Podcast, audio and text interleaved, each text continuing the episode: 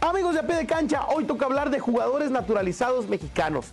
Amigos, como ustedes ya lo saben, eh, como bien sabemos recientemente, Julián Quiñones sacó sus papeles para naturalizarse mexicano. Eh, como bien sabemos también, Julián lleva ya muchos años en nuestro país, aproximadamente desde el 2015 en tierras aztecas. Así que sin duda es algo que pues llena, llena de emoción a los aficionados. Ya recibió sus papeles, ya es elegible para jugar con la selección, pero aún no ha sido convocado. La verdad es que yo creo que no falta mucho para que el Jimmy Lozano le diga que vaya. Espero yo que sea en la siguiente fecha FIFA. Lo que sí cabe resaltar es que este jugador no abre espacio de extranjeros para el América, ya que no es un jugador formado en México, por lo que no podrían incorporar a ningún otro elemento eh, al, grado de que pues piensen que ya porque Julián es mexicano pudieran hacerlo. Aclarando esto, hablemos sobre jugadores naturalizados que participaron con selección mexicana. Número uno, el Guille Franco, un hombre que fue figura de los Rayados del Monterrey, nacido en Argentina, llegó a la selección mexicana con 29 años de edad y terminó por disputar dos mundiales, 2006 con Ricardo Antonio da Volpe y Sudáfrica 2010 con Javier Aguirre. Jugó siete partidos en el mundial y no anotó ni un solo gol y sus estadísticas en total en la selección mexicana fueron 25 partidos, anotando un total de 7 goles, mismos que repartió en eliminatorias 3 y amistosos 4.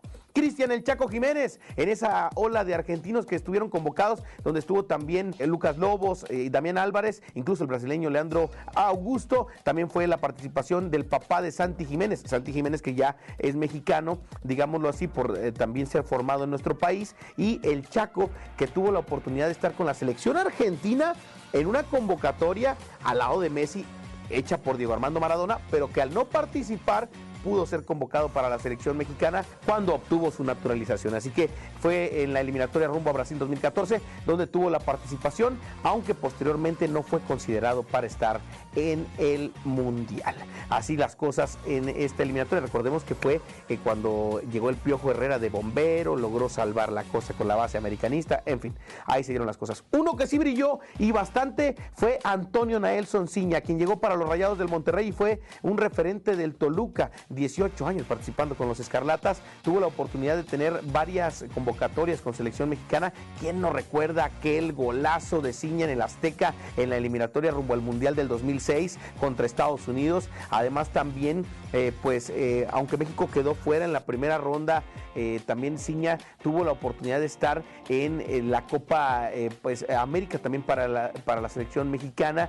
también participó en la Copa Confederaciones, aquella histórica en el 2005, donde fueron lugar. En el Mundial también en Alemania 2006 se convirtió en uno de los pocos naturalizados que ha marcado goles en Mundial. Lo hizo en esa ocasión para la selección de nuestro país, dándole oportunidad también a que los naturalizados sean vistos de forma distinta. Ciña, yo creo, al momento, los que me ha tocado ver, ha sido el mejor de todos. Y bueno, otro que también estuvo fue Vicente Matías Buoso, un delantero nacido en Argentina que jugó 15 partidos con el tricolor, en los cuales anotó 6 goles. El más recordado fue el conseguido en el cuadrangular ante Canadá, mismo que mantuvo vivas las esperanzas del Tri en calificar a la Copa del Mundo de Sudáfrica 2010.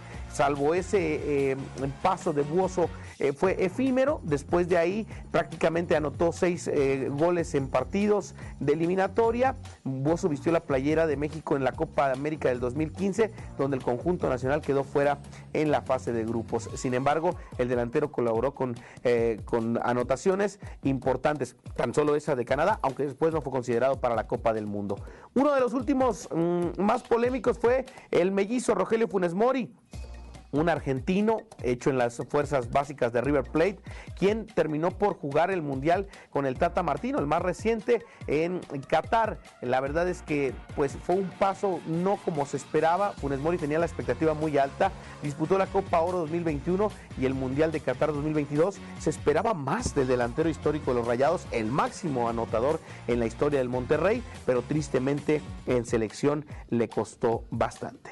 ¿Qué creen ustedes que pase con Julián Quiñones? ¿Se va a dar una gran etapa como lo ha sido en el Atlas de Guadalajara, como lo ha sido ahora en su actualidad en América? Veremos al Julián Quiñones que despertó toda la expectativa cuando estuvo con los Lobos WAP o veremos al Julián Quiñones de Tigres. El cual nunca terminó de explotar. ¿Qué pasará en selección mexicana? Ojalá y cuando sea llamado sea la solución al gol al lado de Santi Jiménez, al lado de Raúl Alonso. Creo que sus características dan para que pueda competir por un puesto y de que quiera su país eso yo lo tengo constatado. Está casado con una chica regiomontana, eh, tiene ya un hijo mexicano 100%. Entonces, de verdad es que es un hombre que creo que merece la oportunidad, que ama mucho a nuestro país y que incluso dejó de lado el llamado de Colombia, que lo despreció mucho Él estuvo seleccionado en el 2019 por Colombia, pero en Juegos Panamericanos, por lo que no hay ningún eh, motivo que pueda eh, obstruir el tema de llamado a la selección mexicana. Entonces, ustedes déjenlo en los comentarios y digan, por supuesto, si merece o no Julián Quiñones estar con la selección mexicana. Y si no es Julián, ¿quién les gustaría? Porque hay otros que ya están buscando la naturalización. Nico Ibáñez, de Tigres, y otros que todavía no les puedo mencionar. Que tengan un excelente día hasta aquí, a pie de cancha, en la mejor FM.